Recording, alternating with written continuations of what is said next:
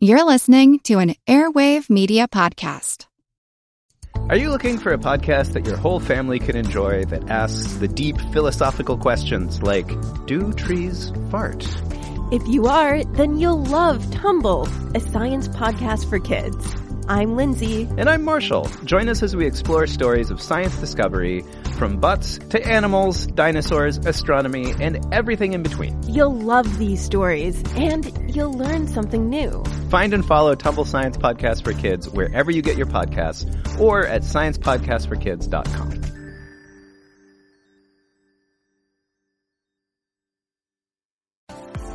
Are you looking for a podcast your whole family can enjoy together? Uh-huh. Check out Culture Kids Podcast.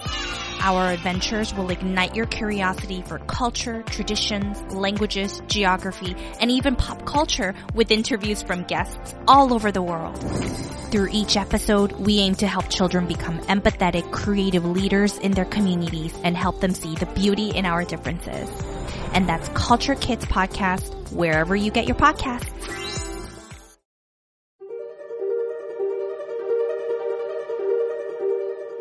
Hello, this is Chris. And I'm Angie.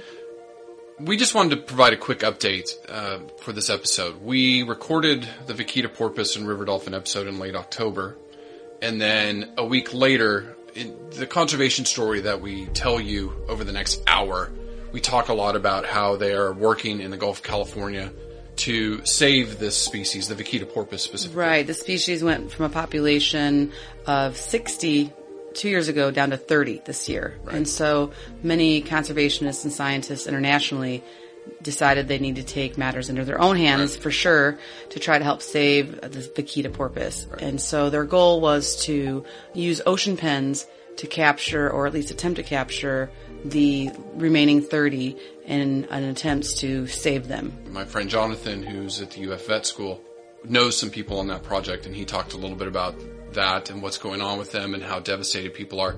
Long story short, they captured a female, they brought her into one of these ocean pens, and she died. She stressed out and died, and this is why porpoises aren't good in captivity. So I just want to let you know we are aware. They, they've completely shut the project down for now. They may reattempt in the spring, uh, in a few months, but they're trying to evaluate what they're doing, and I think we may just be witnessing the end of this, this population. They just may end up going extinct. Yeah, it's sad. Yeah. As my hope, though, is maybe there will be a miracle. Yeah. You never know.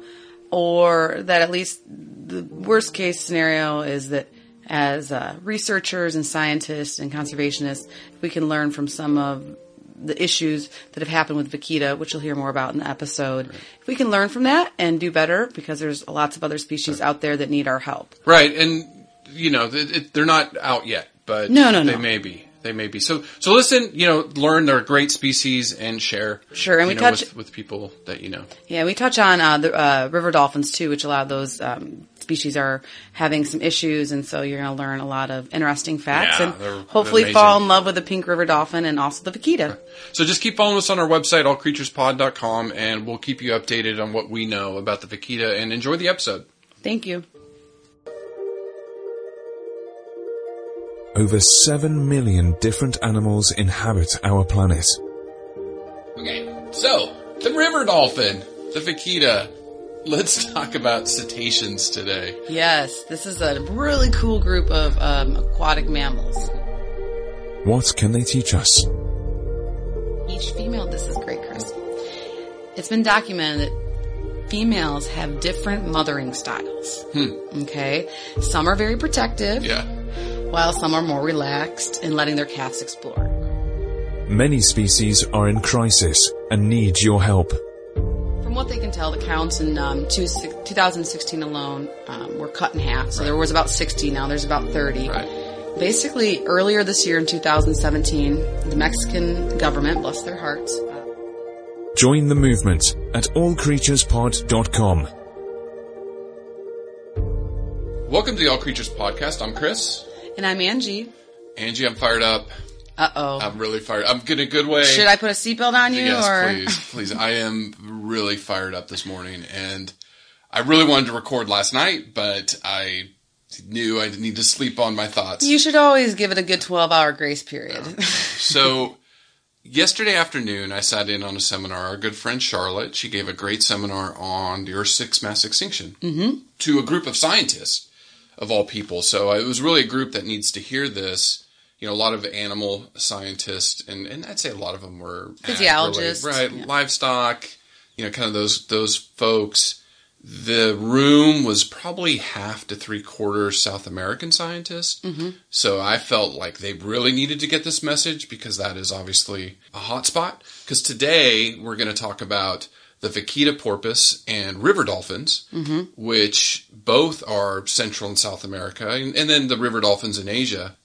But again, a hotspot. You know, we talk about conservation hotspot. Sure, there's a lot of wildlife ecological diversity in, in the Amazon basin for Right. sure. Charlotte did an awesome job presenting the, the evidence and the data. And then we had a really good, I'd say 20, 30 minute discussion. And it, to, to back up a little bit, in science, as scientists, debate is good. Debate is normal and healthy. That's what we do, right? We debate about a lot of stuff. And then we come to consensus. Right. We look at the facts. Mm-hmm, mm-hmm. Sometimes feelings get a little bit involved, They do. but we try to use facts. Right. And we try to be logical in our mm-hmm. arguments. So In evidence. In evidence, right? Ev- evidence-based arguments is, is everything that, that we're taught mm-hmm. as scientists. And so, like when you hear a little bit of debate in climate change, that's good and healthy. But when ninety percent of climate scientists come in and say, "Hey, this is a problem. This is an issue," you got to take notice. And that is a almost that's a pretty much a consensus, Correct. you know. And it was like renaming Pluto to a to a small planet or whatever that made the news. Right. It hurt a lot of our feelings because we grew up with Pluto. But the, the data kept showing time and time and time again that it was not a, a true full planet. planet. Yeah, and I don't even think that was like I don't even know what the consensus was. It was a majority, Mm-hmm. but it wasn't an overwhelming majority to rename Pluto as as a planetoid or whatever. So we had a very good discussion on this yesterday, and and I was very interested. You know, I'm taking notes furiously, but it got a little not I wouldn't say heated, but a little emotional because I I there's a scientist in that room that I respect very well. I have followed his work for 20 years. I look up to him as a mentor, and he is very, very intelligent, very well respected around the world. Probably one of the top reproductive scientists in the world. Long story short, he was talking about first. he just he see he thinks humans will survive just fine in this sixth mass extinction. He's like, we're part of the nature, we're part of the environment, we will survive no matter what. And I disagree with that statement because one of the things, and we didn't get to have time to get into all of this, and it's probably something that like we should go, you know, after work and sit around a, a, Sure, a have a table beer or coffee. yeah, and just and talk about these ideas because that's what we like to do as geeks. Totally what we love to do. But you know, the reason I think that's a wrong view to take as far as humans is not only are we interrupting the the circle of life and the tree of life as resources start to become limited. You know, I brought up the, the point like desertification is Oh, a, is a known phenomenon in parts of Africa. Well, how are we going to feed this planet? How are we going to feed the people? And then there's disease, and we're obviously focusing on this podcast on wildlife, Mm-hmm. but uh, I don't think people are not susceptible to some extinction possibilities Right. too, or at least suffering. right. And there's already a lot of human suffering. Right, right. And as the population grows, and that's what his bottom line was we have too many people, which I agree with. Of course, I think and that's why we're straining. that. The resources. And one of the things that Charlotte said yesterday, which I hadn't heard before, but it was a great factoid, was we're using about 1.6 of the Earth's resources at the rate right now. So we need one. We almost need two Earths to support what we're using What we're taking yeah, out, and what we're taking out to be sustainable. So his first point about humans will survive just fine, I, I disagree with because I think as resources get limited, our military here in the United States, they have identified climate change as a major threat. And and the question is why? Why would they? Why would the military? You know, even be though our, even though our government doesn't, or some political leaders in our country don't see it as a threat, when the the U.S. military says this is a huge threat to uh, our country. Well, yeah, I think the um, just today the government stated an issue backing up climate change. Right. Now, of course, that probably doesn't represent certain people in the government. Like our, our wonderful EPA head right now is But- just a joke. the consensus is Right. they are moving forward, even probably with the heads that are being butted against. They're still saying no, no, no. Right. This is an issue. Right. And, and I don't want to turn this this particular podcast into a political Are discussion. you sure? I know. No, no, no, no. I don't. I don't. And I think you know once we start doing the weekly, Because I don't know if I've had enough coffee for that, Chris. to be honest, no. Just, and I know you and I want you know maybe by the time this one launches that we'll have our weekly kind of news show, sure. just us talking politics and stuff about conservation and the, the stuff with that. We'll stick this to because we do want to get to the river dolphins and, and the vaquitas. Yes, But- their, their behavior is amazing. It is. It, so just quickly, you know, when the mil- U.S. military sees it as a threat, I see it as as resources get limited, humans are going to fight for it. Right? That's of course, that's a big thing. it's already happening. the second thing he that really got me fired up, and this one is where I really spoke up, was he stated this scientist stated that he didn't feel we had a moral obligation to Ouch. to save endangered species. He says, I want to personally, Sure, I want to, but he thinks as a species we don't have a moral obligation, and that's what got me fired up because I was like, how do you, you know? And I used elephants obviously as my example, and I said, how do you reason with an animal that's taken 50 million years to evolve to where they are today and wipe them out in 100? Right. How do we not have as a moral obligation with our intelligence? Well, let's say we claim intelligence and emotion Mm-hmm. and all of these this this greatness to not use that greatness and that intelligence to help animals. Right. And it's one thing to maybe not help them, but we're destroying them. Right. It's our fault. It's our. It's not a natural. I mean, No, it's not I guess his view is it is natural because we are part of the natural environment, Right, and 'cause if we're we dominant. it- mm-hmm. And my bottom line is, yeah, the Earth's going to survive. the course. Earth will survive. Yes. Mass. Ex- it's it's survived five mass extinctions. It will survive the sixth, and when there's a seventh and an eighth and a ninth, and something else will replace it. It's just will we survive as a species, Homo sapiens? And I don't think we will. Well, and is that the his- continue this rate? Right, and is that the history you want to leave behind? Exactly. When you're a conscious, cognitive being. That I don't. Anyways, uh, I had to get that off my chest because I was so fired up about it, and I Good was. morning, I know. I was about to like call you on the phone and say tomorrow we're gonna da da da, and then I was like, no, just hold off. Um, and then just dealing with my kids last night, so busy. The Vaquita and river dolphins. Yes. So, Chris, what are we talking about today? That's an important issue. It is. is, it is. And that's what you know. And and this the point of our podcast is to get people working together, develop this this community of learners that we like to to say in education, and this community of activists. And I think it's important for we always talk about in um, in academia. We need to we always continue our education too. It doesn't stop one day just when you graduate. It doesn't stop once you start teaching. It's it's always evolving. And talks like this help us stay fired up and stay Mm-hmm. Right. sharp and um, keep us Keep criti- fighting, yeah. fighting and, and thinking critical too. Like because I, I I guess the way that I I always think about these things is like wow how could I sit down with that gentleman and get him to see my Change mind, yeah. or change his mind or maybe he'll change my mind i don't know but that's when you when you know when you when you're a critical thinker it's it's uh it can be fun It is. It is. It's challenging and And frustrating.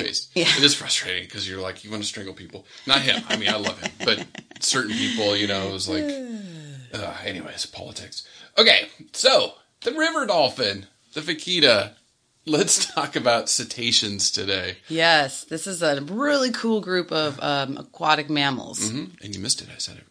Said it correctly. you did Cetaceans. cetaceans It's a big word for me. It is a big word it is um but yeah so it's the whales dolphins and porpoises Right. That's the the group. But today we wanted to focus on the river dolphin, and mostly, and then there's some freshwater species, and then some that go both fresh and salt water. Right. But then the uh, vaquita is an oceanic Yeah, porpoise. porpoise, so a little bit of the yin and the yang today. Right, and it's kind of you know because you and I when we decided to do two because I know we're trying to focus on one species and we've been talking about others that are related, but you were like, should we just focus on one dolphin or two or what whale and like you know let's just do this. This is and I think this gives us a good uh, comparison of not only marine mammals versus a freshwater mammal, which is completely unique, Correct. And then it gives us a difference between porpoises and dolphins. What's the difference there? So I think I think this is a fun thing to talk about. It was fun to research. And it was, and I think the underlying bottom line, though, is that both of these uh, groups of mammals are in peril. Right. Yeah, very much so. And the vaquita, I think the reason we wanted to focus on that, and there's not a lot known about them. You know, we're going to cover as much as we can, but there's only 30 left. Right. So again, a critical endangered species. We're, that's why we're highlighting Let's them. repeat that. There are only 30, 30. 30 left. left. Yeah, that we know of. That it could be less than that, could be more, but it's a, they're in a pretty concentrated area in the Gulf of California. Well, and they're being highly watched. They've been Yeah. um, trying to either increase numbers or not decrease numbers really critically for five years. Right. And the Mexican uh, government has been working with international Mm-hmm. scientists, especially in the States and South America, trying to figure out how to help these guys and You implementing. really got to applaud the Mexican government too. Absolutely. the, the Oh. steps they have taken. They have really stepped. Oh, in. they, they they hit the ground running Right. and hit it really hard, and So kudos to them. mhm, and are- and are we're and are smart enough to see within one year, you know, within a oh, one year they were losing this battle, and so now they're now they're calling in all the troops. Right, right, and it's it's a global effort. It's definitely a global effort to help save these guys, and so it's hopefully hopefully going to be a feel good story, Right, right. and you In- know, ten years end. from now. Yeah, in the Mhm. end, the river dolphins are are just I think an amazing group to study too because you have river dolphins in the Amazon, mm-hmm. Which is you know very remote region on Earth, Mm-hmm. and they estimate there's maybe thirteen thousand population, Mm-hmm. which is, is is pretty big and healthy. You know, Yeah, doing okay. bad. Mm-hmm. They're doing okay. They're vulnerable, but they're doing okay. Then you have the Indian or Ganges river dolphin, which is not doing as well.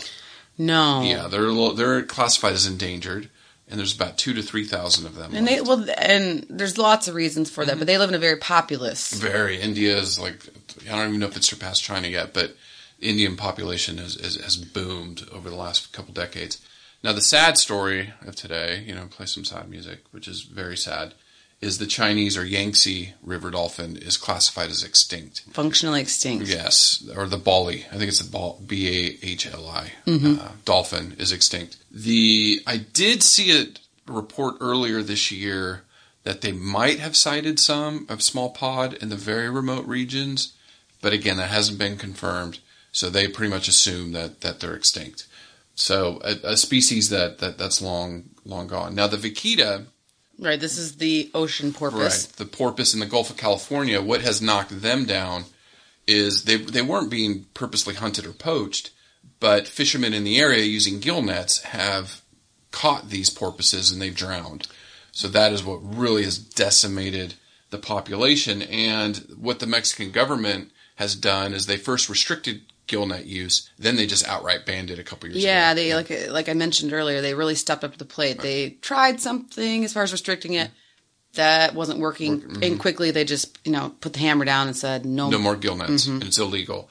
But good old human beings, there has been a lot of poaching because the poachers are going after this fish called the totoboa, Totoboa, yeah. totoboa, and their bladders can fetch twenty thousand dollars per bladder on the black market for Chinese herbal medicine. So here we go again. The so consequently, these fishermen are out there using gill nets to catch these fish, and the porpoises are still getting caught. Right, dying. they're kind of the byproduct. Right. So that is why it's still a fight. It's, it's still a big fight uh, down that, that region of the world. So the river dolphins, what their pressures are, and I'm sure we'll get a little bit more into this, is obviously is, is again a similar theme: habitat fragmentation, damming up rivers. So really, the Yangtze River dolphin, what drove them to extinction was dams Sure. So then- fragmenting their population, restricting it. where they couldn't go. Then you you know again we talked about genetic diversity last episode. So you get less genetic diversity, less survival in the wild. less feeds, food sources. and then pollution. Pollution's been a big one. That Yeah. that is what wiped out a lot of them in China. Well, and I think it brings to an interesting point of these river dolphins, um, especially ones that are um, in some of the freshwater systems, is they're really indicators with the, as far as pollution goes of river health. Right? Yeah. And so if their overall state of health is bad and not flourishing, it's also kind of trickle down Right. downhill to other animal, uh, other Species. marine, uh, other fish species, and then the people that eat those, the locals that need those. And a lot of these communities, there's mining with mercury pollution and um, some organochlorides, and there's just there's different there's different things that they're uh, struggling against. So the river ecosystems are really messed up. Yes, and de- definitely in certain So parts. let me go back to my friendly scientist yesterday and say, "My, look at this! Like, look at this! Not only do we have this great garbage patch in the Pacific, I wish the listeners could see your face oh right now. my god! But it's like, look at the rivers. No, I know they're the health. They're of dying. The planet. They're dying. It's so. It's amazing to me because it, I think it's it's just it's not only selfish as a species, but it's very narrow minded that. I don't see how it's not going to have an effect on on Homo sapiens. I just don't. Right. So I'm scared for my. It is. I mean, Yeah. it, it, it is having effect on It is. people It is. already. You're right. You're right. It is. It is. That's very, very true. So you're right. So that's a great bioindicator species. I mean, that was the next thing I was going to talk about. So water quality is is really and quantity Yes. is down, and climate change is having an effect. Obviously, mm-hmm. one of the things, and and maybe when we really get into another marine species, we'll talk a little bit about acidification, like the corals. That's what's really devastating coral reefs. Is the oceans getting more acidic? Right. as the planet warms up, as the ice shelves and all those things, uh, fresh water gets more dumped in the ocean, blah, blah, blah, you get more acidification. So that's having a negative effect on that. So when you're in New Zealand, you're going to go see the the Great Barrier Reef before it's gone, I know. I or it's was- already partially gone. Yeah, right? it's already partially gone. And uh, luckily, I dove the, the Barrier Reef like 15 years ago when I was in Oh, Australia. Wow, But- cool. Yeah, I didn't I'm gonna know go, I'm gonna go see the last little piece of it and Yeah. take a picture. You know, it's yeah, it's really horrible that, that that's going on.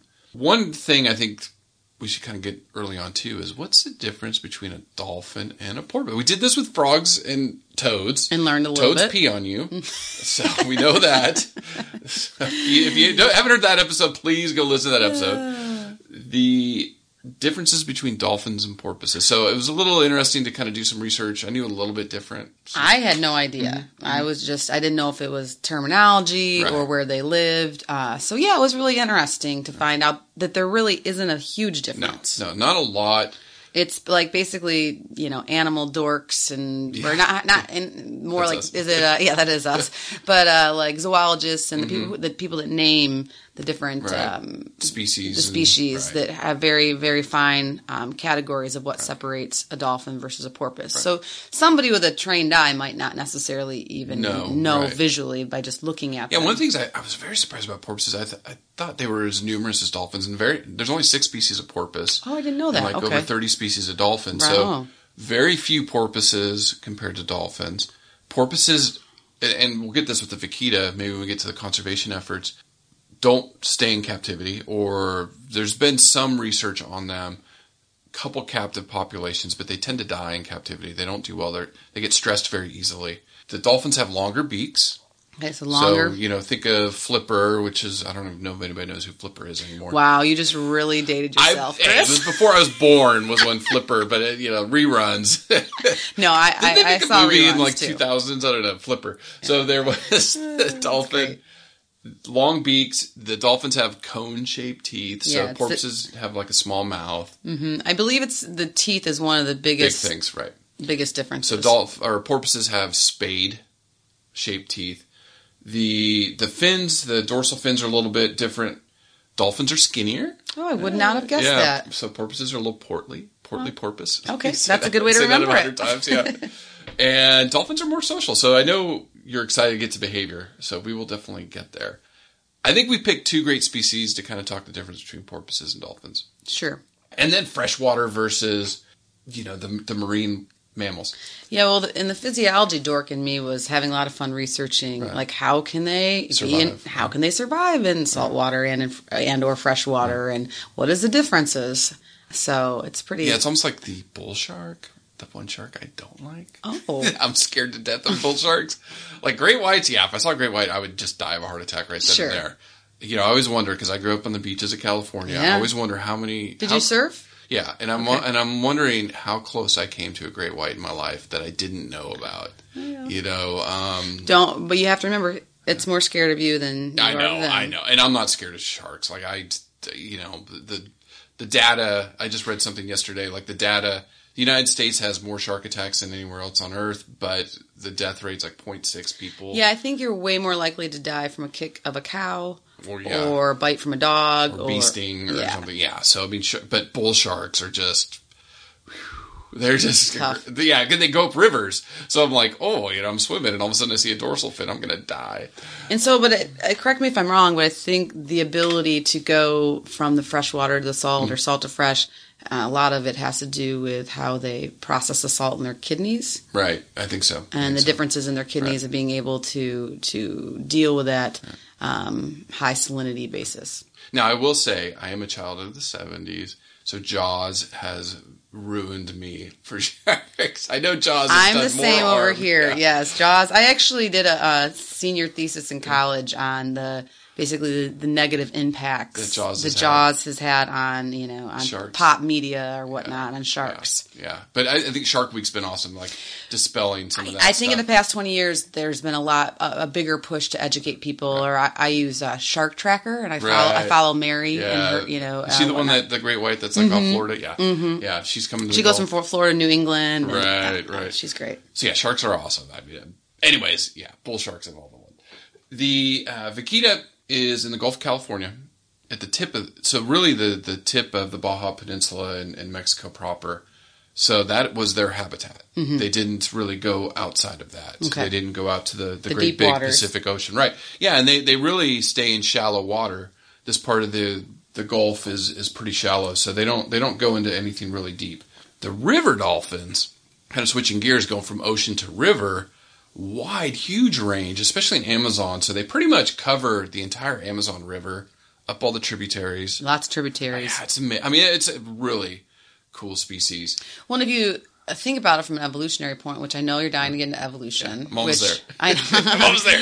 but uh, it's really interesting that most likely the oceanic dolphins went into the rivers f- to find new sources and you know evolved Mm-hmm. right. to live there and do well there to find new food and get rid of the ocean competition. Right, right. And they probably for you know ten, you pro- you know the numbers, but probably for tens of thousands of years they did great. Yeah. And then now. In They're a matter not- of hundred years, they're not with the indu- industrial revolution and tech, not, you know, the technological revolution, that they're not doing great Right.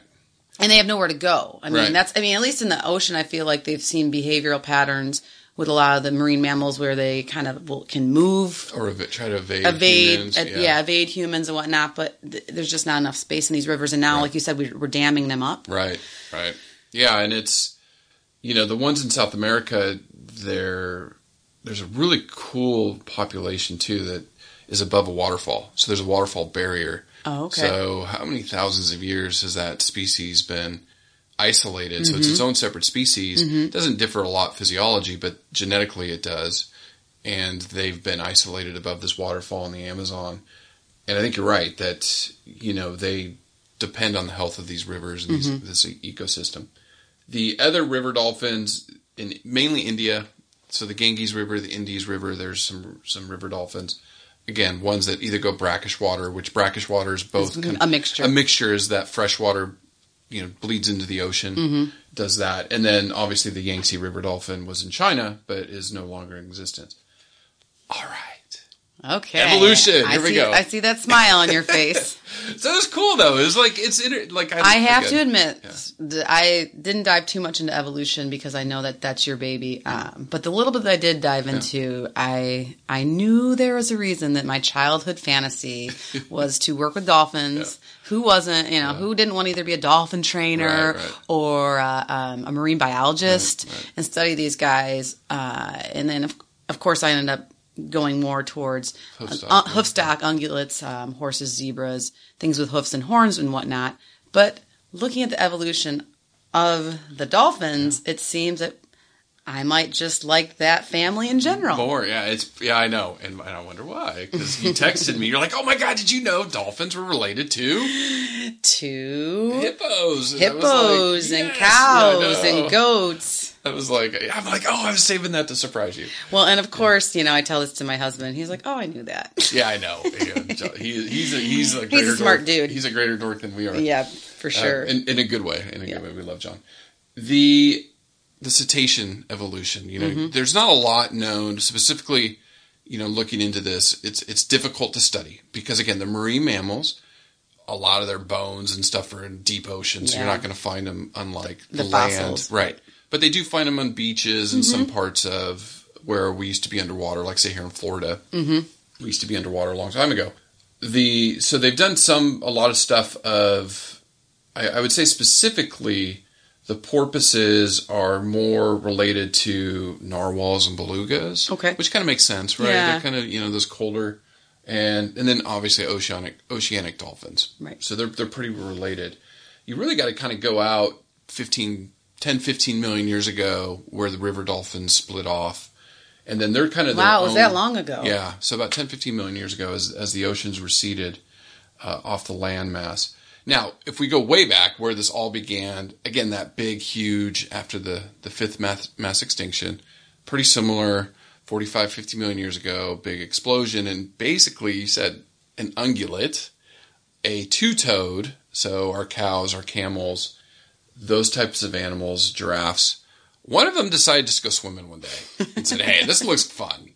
And they went in the water And they liked it. and they liked it and they stayed. and they were successful Yes, there. and they so over fifty million years Well, or if you think of like a hippo, a hippo Right. kind of is in between. right semi-aquatic. Yeah, yeah, and it's a mammal, right? So Mm-hmm. it's a mammal that that likes land, that comes out of land, but basically spends most of their life in water, Mm-hmm. and that's where they want to be. This all happened in Asia, around India, so that's kind of where these guys arose. Okay. So the cetaceans, long time ago.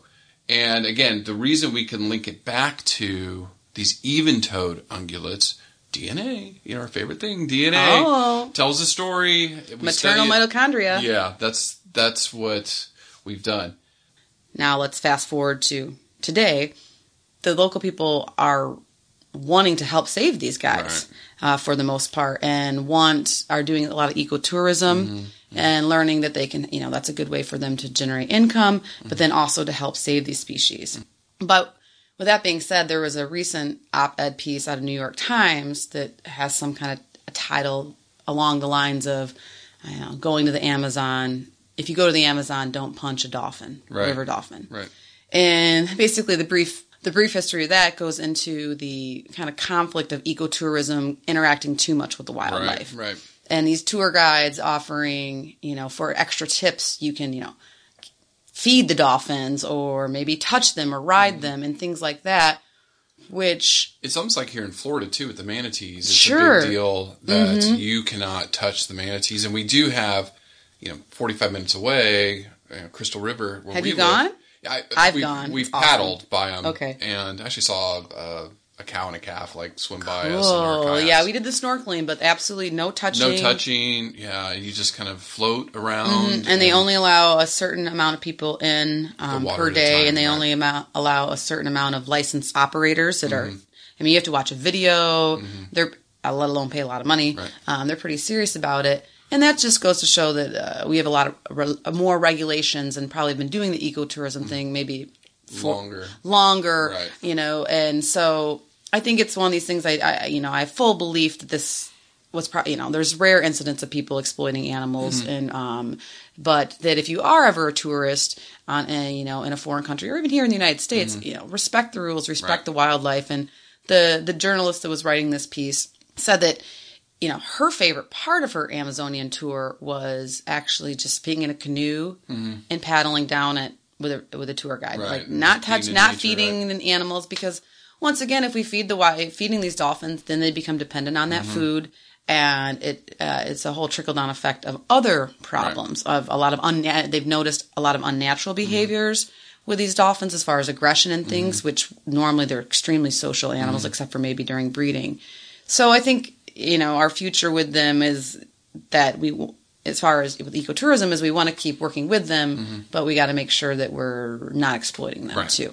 These both these species are it's amazing to you know and, and i guess this is what's fun about i guess doing this podcast is we get to learn more um, and, and diversify because I, I in the last few episodes we talked about you know how much you and i love land I feel like a little kid again. I'm learning Yeah. so much. I, mean, know. not to say that I'm not learning anything in my PhD, but it's a very strict, narrow focus focus. right this So- is we're really broadening and you know thinking about like you said being a being a kid like oh i want to be a dolphin trainer marine biologist because i was at you know grew up near scripps institute Oh. in la jolla Very famous place. Right, and it's like, oh, the oceans are amazing, and I want to study the oceans, and then oh, the zoo zoology is amazing. I want to go study animals in the wild, and oh, I love medicine, animal medicine, and I want to study this. So At least we get to do a little bit of this and, exactly. and spread the knowledge, you know, to, to other uh, animal lovers out there. The life cycle of these species are, are is pretty interesting. The vaquita, again, we don't know a ton of them because Sure, they're only in the wild, and there's not many of them left. Mm-hmm. Right. But they do estimate they can live to maybe 20, 25 years in, in, in the wild. Some porpoise species live like 12, 13 years. Oh, not very long. Yeah, not Okay. very long. You you would think longer because you hear about whales like I think they have found a whale with like a harpoon from like the 1800s. Wow. Still stuck in them. Wow. or you think of turtles, Right, you know, 100 and something years that Mm-hmm. it was pretty pretty old.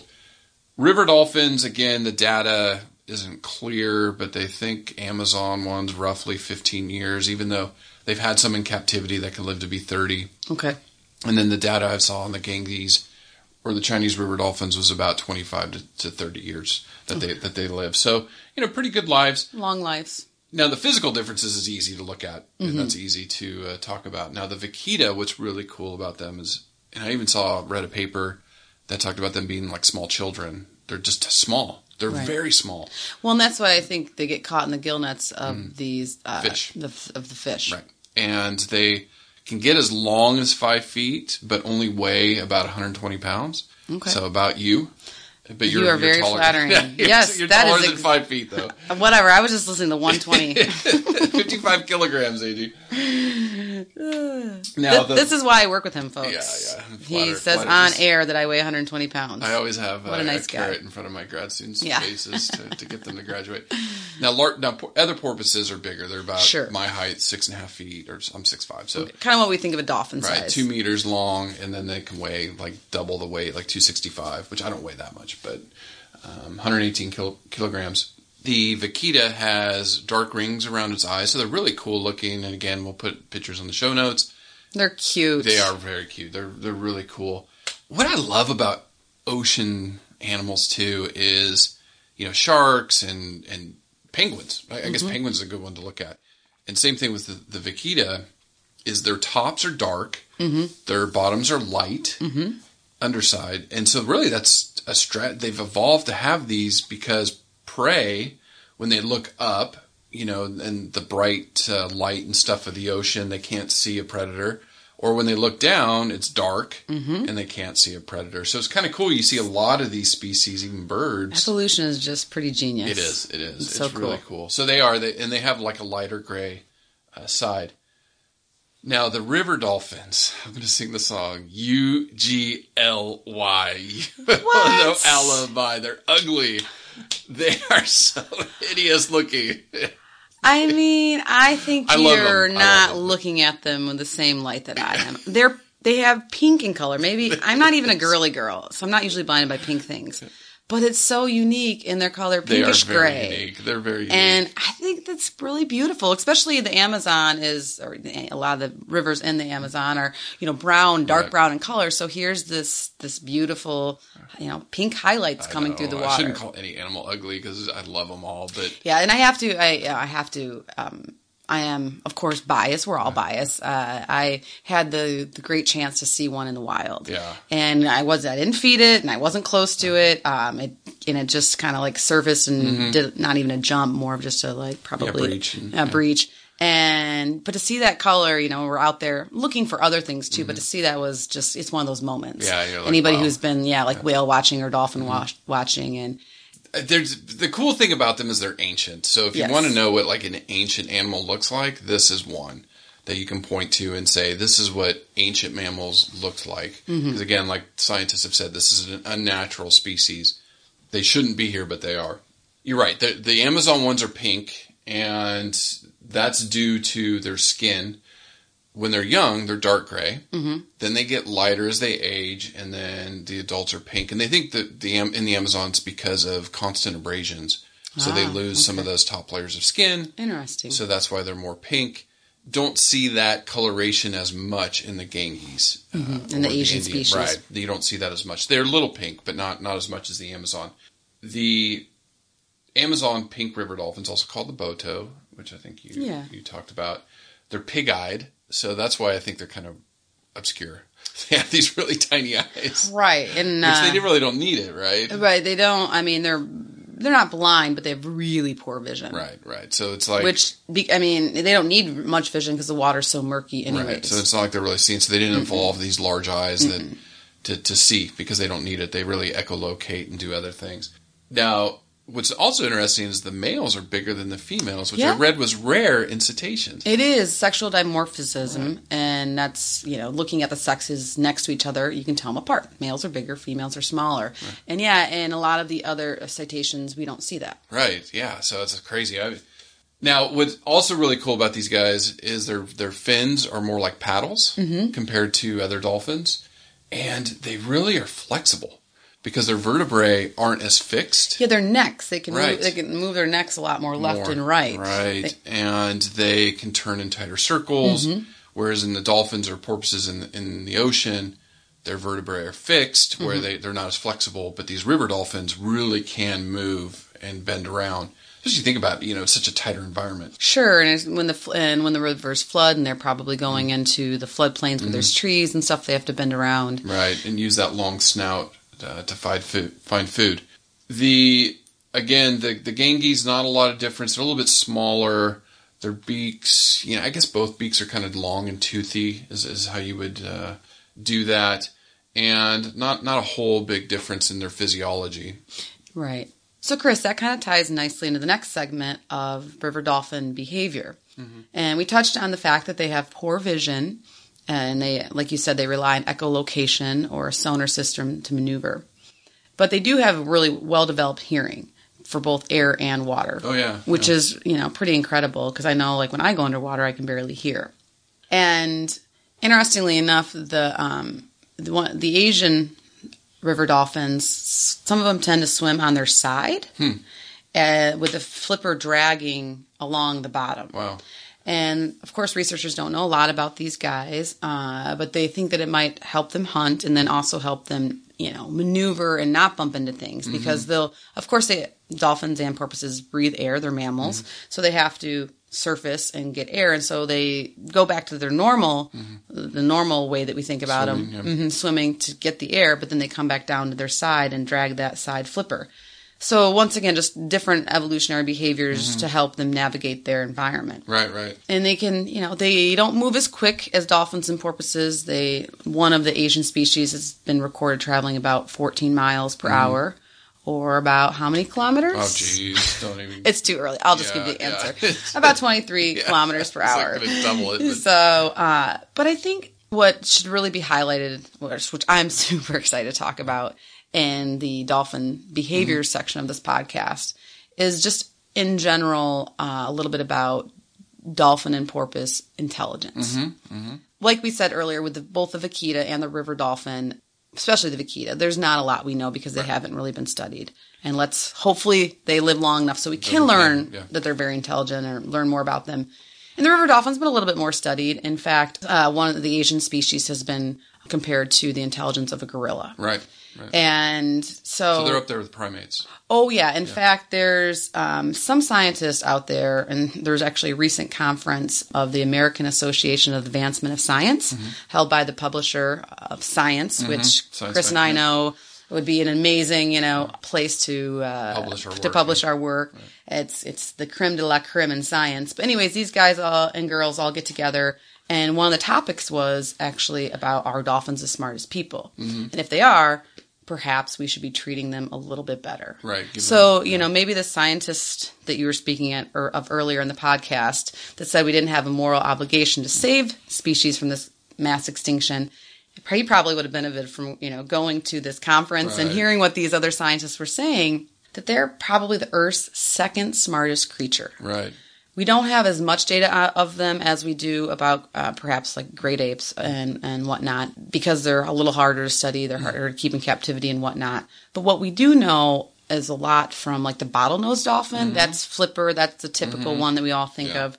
But that they have their brain's actually bigger than ours, and they have a brain to body weight ratio um, of great apes, but a little bit smaller than mm-hmm. humans. Mm-hmm. So one scientist said that they're the second most encephalized being on the planet. So biggest brain for body, and you know they've been reported to recognize themselves in a mirror mm-hmm. or self awareness.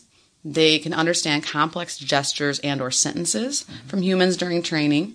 They can learn to poke a keyboard underwater hmm. to request toys, funny. which I have a um, a 14 month at home Right. at home and Zachary, and that's the level he's at right He's now. at right now. And Yeah. so, I mean, if you if you really if you really sit and you know sit and think, Think on that it, one right.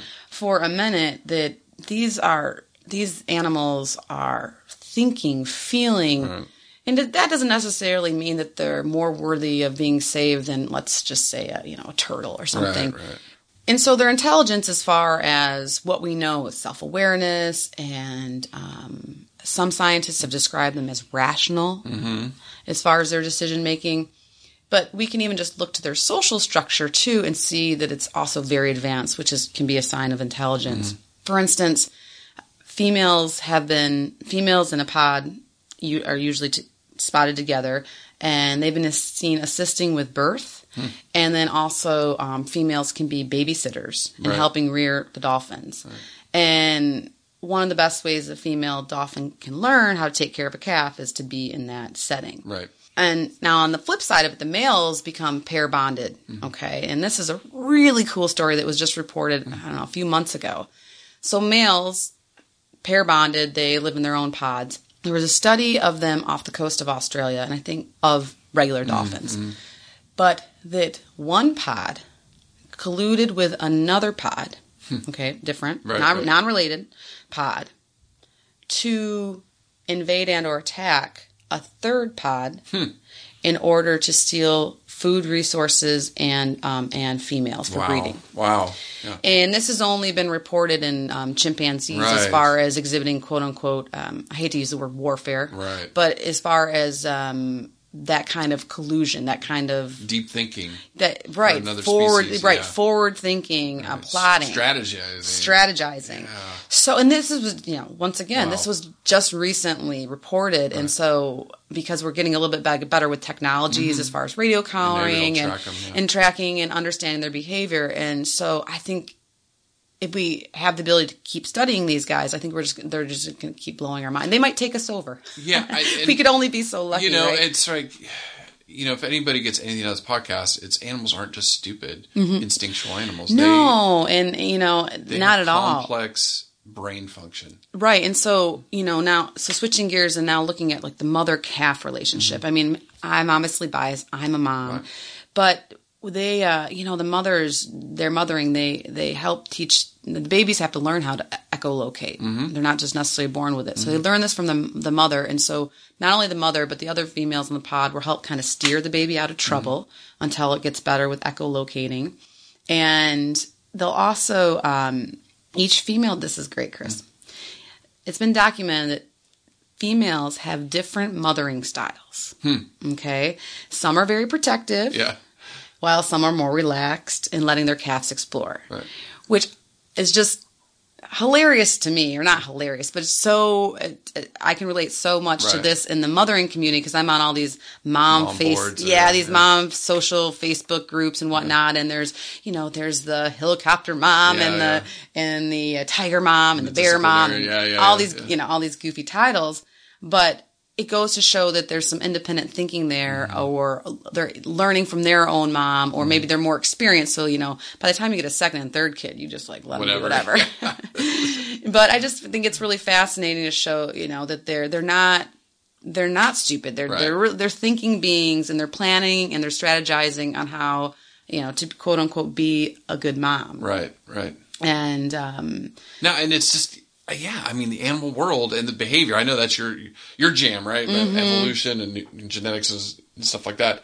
But for you, when you talk behavior, you just light up. And when you look at these other species and you learn on how their social bonds and and even an aquatic species Mm-hmm. is very very difficult to study, and you find this stuff out, it just blows you away, right because 100 years ago, you know, you go in and ask scientists, and, you know, even go back to, say, Darwin in the 1800s, you know, animals are dumb. Right. Animals are here for our use. Animals are just, they're pretty to look at and for us to use and eat. They don't think because they don't build time, not time machines. They don't build flying machines and, you know, uh, Mm-hmm. it would like be cool if yeah, they even if we built a time machine, right? Um, but you know they haven't been to the moon or right. anything like that. And well, and I think you know just on their behalf too is so river dolphin. Getting back a little bit to ri- river dolphins, um, they use a series of clicks and pulses Mm-hmm. to, to vocalize, to communicate with each other, and the scientists are in the process, not with river dolphins, but with bottlenose Mm-hmm. dolphins, of trying to kind of decipher. yeah, decipher. There's a debate. You know, do they have a language or don't they? Mm-hmm, mm-hmm. And some scientists say they do have a language, and some say, no, by our technical definitions, they don't, and they don't form sentences. But they they definitely use their different clicks and their different calls to mean communicate to mean potentially different things.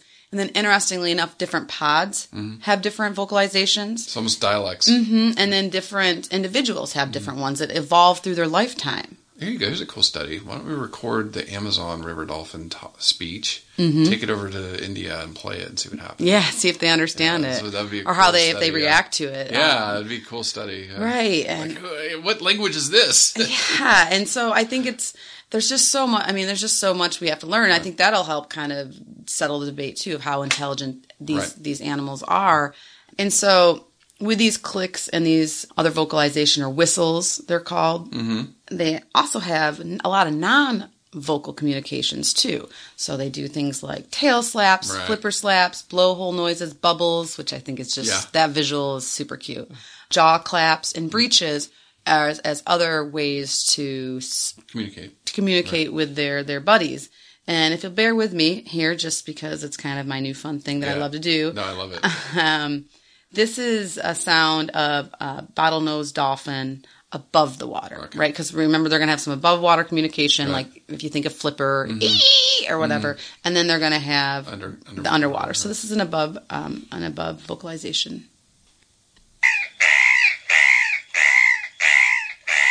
And then now you can. I won't stop.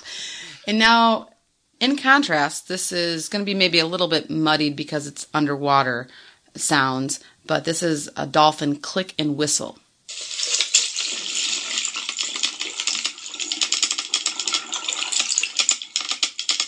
So you can hear the clicks there almost like It's all a Morse code. Yeah. Morse code. And there are some of the high whistle. the whistle. SOS, send more fish. Mm-hmm. SOS, send more fish. So they they definitely have a lot of things to say, and they definitely communicate with each other. I think it's more just going to be over time us learning exactly what that means. right, right, and kind of deciphering them. The, you know, then just quickly kind of going into echolocation and how that is used. It's really cool to to read about their sonar, and that's what basically they're doing is they send out these th those noises, and then they bounce back. So they have their biology through their nose and their that la- large bulbous forehead, right? They Right, there's a send out- specialized organ in there, right? Right. So they send out the clicks and then it comes back and they feel it in their jaws Mm-hmm. and then that helps them echolocate Mm. and find fish and things that they want to eat. Mm-hmm. Yeah, it's really, really cool. Whales do this, right? Whales do that for hunting.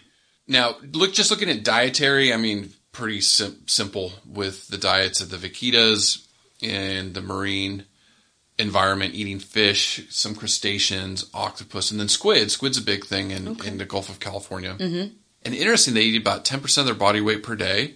So about 10 to 15 pounds, depending on how big it is, which is which is a lot. Seafood, yeah. Same thing as river dolphins eat about that per day. But being that they're in rivers, you know, they're more isolated to fish, some crabs. Catfish, I read about. And they even, even seen them eating small turtles. Wow. So they, they could eat that. And I bet you they eat some other things that we've never seen before. Maybe like eat some of those snakes down there. They train them for that. um, so again, what was interesting too is they have little hairs on their beaks. Right, and that's one of the things that help. Uh, all mammals have to have hair. Right, whiskers, That's one of the yeah, yeah. classification things. And so, yeah, a lot of them are born with whiskers and they fall off, Mm-hmm. but the river dolphins keep them. Keep them right to help them feel. Wow. Right, feel the river bottoms and feeling for those fish and, and crabs and stuff. So another thing kind of that that goes back to their intelligence is they're cooperative hunters. Right. So they hunt as a pod, mhm. and again, planning, strategizing. Hey, you Teamwork. Go here, right, right. And that kind of reminds me of like seeing those videos of say killer whales that breach themselves on Mm-hmm. beaches. I remember some of the. I think it's down in Argentina where they filmed a lot of this or Chile. And the mom was showing the baby how to hunt mm-hmm. and how what channels she uses, and yeah, I mean it's just they're so smart. They're so mm-hmm. smart. So doing some of that, yeah. So basically, I mean, diet's pretty easy. You know, Right. they, they eat fish, which you would think. Right, they're carnivores. Yeah, and other other things in the ocean. Mm-hmm. Or pesca- pescatarians or Yeah, pescivores. whatever. Yeah. so how do they how do they make more baby dolphins? Ah, well, this is very interesting. Well, first of all, they can't make baby dolphins. Males usually become about sexually mature between 8 to 12 years. Wow, that's a long time. So when we talk about life cycles and also um, increasing sustainable populations, they only give birth to one calf at a time. So, and then if they're not, be- and if that calf doesn't become sexually mature, about eight to twelve in a male and about five to ten in a female. It's a long. So it's a while. Yeah, It- it's, a long interval. it's a long interval before they can turn around and be reproductive again. Right, right. Mm-hmm. So that's a good that's a good segue into conservation with the vaquita because that's really what we wanted to talk about Mm-hmm. Yes. today, and that's what kind of spurred this whole podcast. Mm-hmm. There are thirty left. Yes. Very controversial right now. What's going on with them because two few aspects. Uh, one is being that it's we can't keep porpoises in captivity, which has been very difficult. It's just been yeah, it hasn't been as successful Right. as And then- the dolphins. So that's been a worry. So uh, I've read some quotes and some papers talking about don't mess with them. Mm-hmm. Just just keep doing what the Mexican government's doing and hope they survive. So there's some views there. Like I said, debate and science, and that's what we kind of Mm-hmm. opened with debate and science. Well, and of course that's what they that's what they had been doing Right. for the past five years. And it still hasn't helped. and it hasn't still- helped. yeah. The population is basically in the in from what they can tell, the counts in um, two, 2016 alone um, were cut in half. So Right. there was about 60. Now there's about 30. right. Basically, earlier this year in 2017, the Mexican government, bless their hearts, um, working you know with international groups, said, you know, we've got to do something Mm-hmm. Right.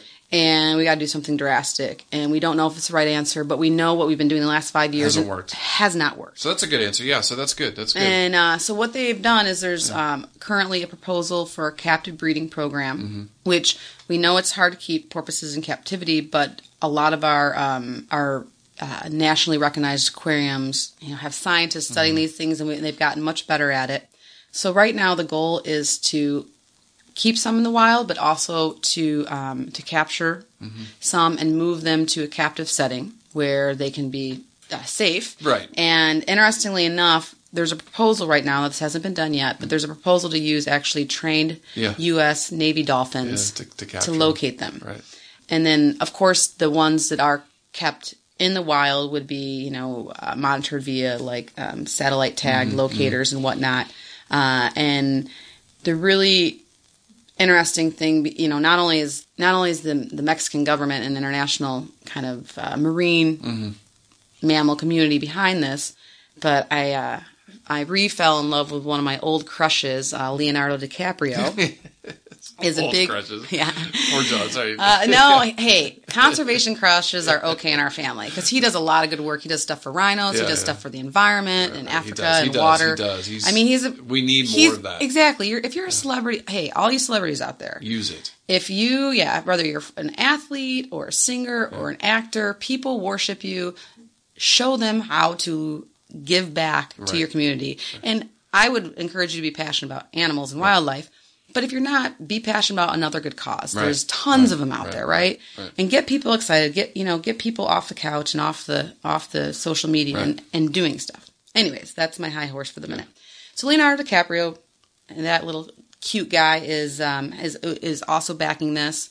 But the biggest backer of them all is the uh, Association of Zoos and Aquariums, AZA, yeah. or AZA, and they have so far pledged, uh, or so far has donated over a million. I think it's up Right. to like 1.2 million dollars to helping to conserve this species and working with the Mexican government, addressing the conservation Right. challenges, and then also they're going to help be this call to action and do whatever the Mexican government Right.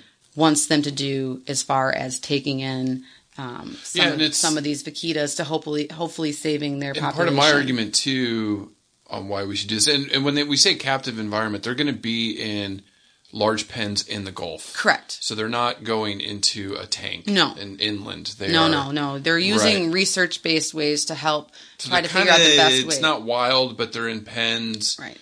that are there to protect them. And the other thing I re- think the other reason a lot of um, probably the Mexican government was of course partnering with AZA is AZA has a history of doing this with other species Mm-hmm. in peril. The California condor, the golden lion tamarin out of Brazil, the black-footed ferret Mm-hmm. in Montana. So they have the expertise and is it going to be perfect? No. But if we go another year without doing anything, They're there's going to be there's going to be 10. Yeah, and then they're and then they're going to be in the of the same, fish, you know, yeah. within 2 years they're going to be in the same plight as Northern whites. Exactly. rhinos, So I applaud EZA, Yeah, and um, and that kind of leads into the one of my conservation organizations of the week. Right. If you have interest in helping the vaquita out, you can go to let's see uh, aza.org slash safe. That's S A F E. Vaquita Conservation. SAFE stands for Saving Animals from Extinction. And there you can you can obviously become a member and uh, you could donate money or even just like I said even just becoming a member you can get newsletters and learn more about what they're doing. They're very transparent with their action plans and so you can see uh, I last I heard they were working on um, starting this in the fall of 2017. So right now, Mm-hmm. Right now, they're so hopefully, hopefully they're out there on boats right now with Looking their train with how cool is that? dolphins, I know. With their trained, you know, Navy dolphins, Dolphins, yeah. and um and helping these vaquitas out, and that's just a cool, cool feel good story. Yeah, they and, and we'll put this in the show notes too. The links of, of all these. Mm-hmm. Yeah, and my so. my second organization of the week goes back to the the uh, river dolphin, which we were talking about earlier to, uh, in this episode. And a really cool organization for that is called the U.S. Whale Organization. You can go to us.whales.org slash river dolphins. And there you can actually adopt a river dolphin. Mm-hmm. or donate. And this is a really cool group that works with a lot of NGOs, so non governmental groups in South America, especially mm-hmm. for the river dolphins. And they hold workshops and they're working to stop illegal hunting, which we mm-hmm. mentioned. Mm-hmm. And they also do a lot of on the ground work with uh, local indigenous adults and children. And they're opening wildlife education centers Oh, wow. throughout rural Am- Amazonia. Oh, that's cool. Yeah. So you know, if you, I mean, the only way to to save any species is to educate people. And Right. so if you start with the young people that matters the Yeah. most to, Yeah. there's your Right. that's your only hope. Right. So um, I really applaud both of those organizations this week. Yeah, and maybe for Christmas you can get me a, a river dolphin. I'm gonna adopt- stuffy or something. Dear family and friends out there, I, you will all be getting a river dolphin adoption. Absolutely, that's a great idea, though. I mean, is, seriously, is, like is, it who wants another sock or spatula or you know? toy that they're not going to live Exactly. uh, use. My conservation tip of the week Mm-hmm. is water conservation, and I know I've kind of talked a little bit about this about you know turning off the sink when you're not using it, brushing your teeth, you Mm-hmm. know, turn it on and off. And I know we're kind of lazy and we just take it for granted. I have made a, a concerted effort to do that when I'm washing dishes, or like I said, if enough of us make an impact and conserve water, Mm-hmm. we will can reduce you know by bi- millions of gallons of water each each year Absolutely. and deal less with pollution, things going into you know sewer systems, things like that, and then also drawing away from our natural resources. So, you know, me myself, you know, how many gallons of water a week do I save? I don't know, but if if m- most of us do it, thousands of us do Sure, it. and it, you know. and it all starts at home. I Mm-hmm. have an almost four year old at home that mimics everything we do. So he knows when he brushes his teeth, he shuts off the water. Water, right. That's not. It's not even a thing. And and so the more you, the more it becomes ingrained in your, you know, natural, Daily life. Yeah, Right. The one I'm trying to work with him is sometimes he'll just go tinkle in the potty, Yeah. and I'm like, you don't need to flush that one. but of course, at If school, it's yellow, let it mellow. Is that the yeah, my husband and I are totally hippies. We're like, whatever, you know, we barely flush. Um, and so, you know, but I think at school, of course, they Right, they, yeah, they yeah, flush keep there, so. I got to keep Yeah. the same message going. But you know, little things like that is there's there's it's important because I think water is going to be when we talk about Mm-hmm. Uh, res- resources, resources. in the future. natural water? Yeah, That'll It's- be that'll cause So maybe skip a shower. I, I can't. I, I it's hard for me not to shower every day, but for some of you maybe or take a quick shower one day a week. Right. Something little some little things that we can do. Well, and ladies too. I know we, you know, uh, we love to have our good-looking hair, but honestly, the less you shampoo your hair, the better it Yeah, ends the up oils, looking. the natural Mhm. oils, And yeah. so, yeah, I definitely don't have a problem with skipping showers. those, those My that- wife doesn't either. Those that know me the best. Yeah, They're such but- a pain in the keister. Were we talking God, about the MHC and smells last week? Yeah, yeah. The uh, the other thing is, you know, use re- reusable water bottles. Try your best to stop buying plastic water. That's such a dollar scam. it is. Two dollars for a We bottle grew of up in the Chris and I grew up in the seventies and eighties. Okay, I was a late seventies, so I mostly grew up in the eighties. Uh, but we didn't have bottled water. Yeah, we, we didn't, didn't have for water, Right, we didn't have plastic grocery bags. No. and if life was totally fine. Yeah, we were It's probably better. Yeah, it probably was. So know, there you go. There's your tips of the week. We're trying to, you know, and, and I think that has an influence on the oceans, right? Absolutely. All the, the garbage that's being dumped in the oceans. Mm-hmm. So it's every every something we can all do with that. Now, final call for action. If you know somebody that loves animals, please share this podcast with them. Ask them to subscribe. Ask them to listen, learn, share. That's our motto, right? critique, We yeah, we want feedback, but also request animals. yeah. Yeah, yeah, exactly. We you can go to our Patreon account, check that out. But please, if you know anybody, just say, hey, check out this podcast. We need to develop this community. We need to spread the word, and we need to network together. Yeah, let us do the. We'll do the the groundwork for you. Right, right. So um, again, thank you for listening. Thank you, everyone. Listen, learn, share. Join the movement at allcreaturespod.com.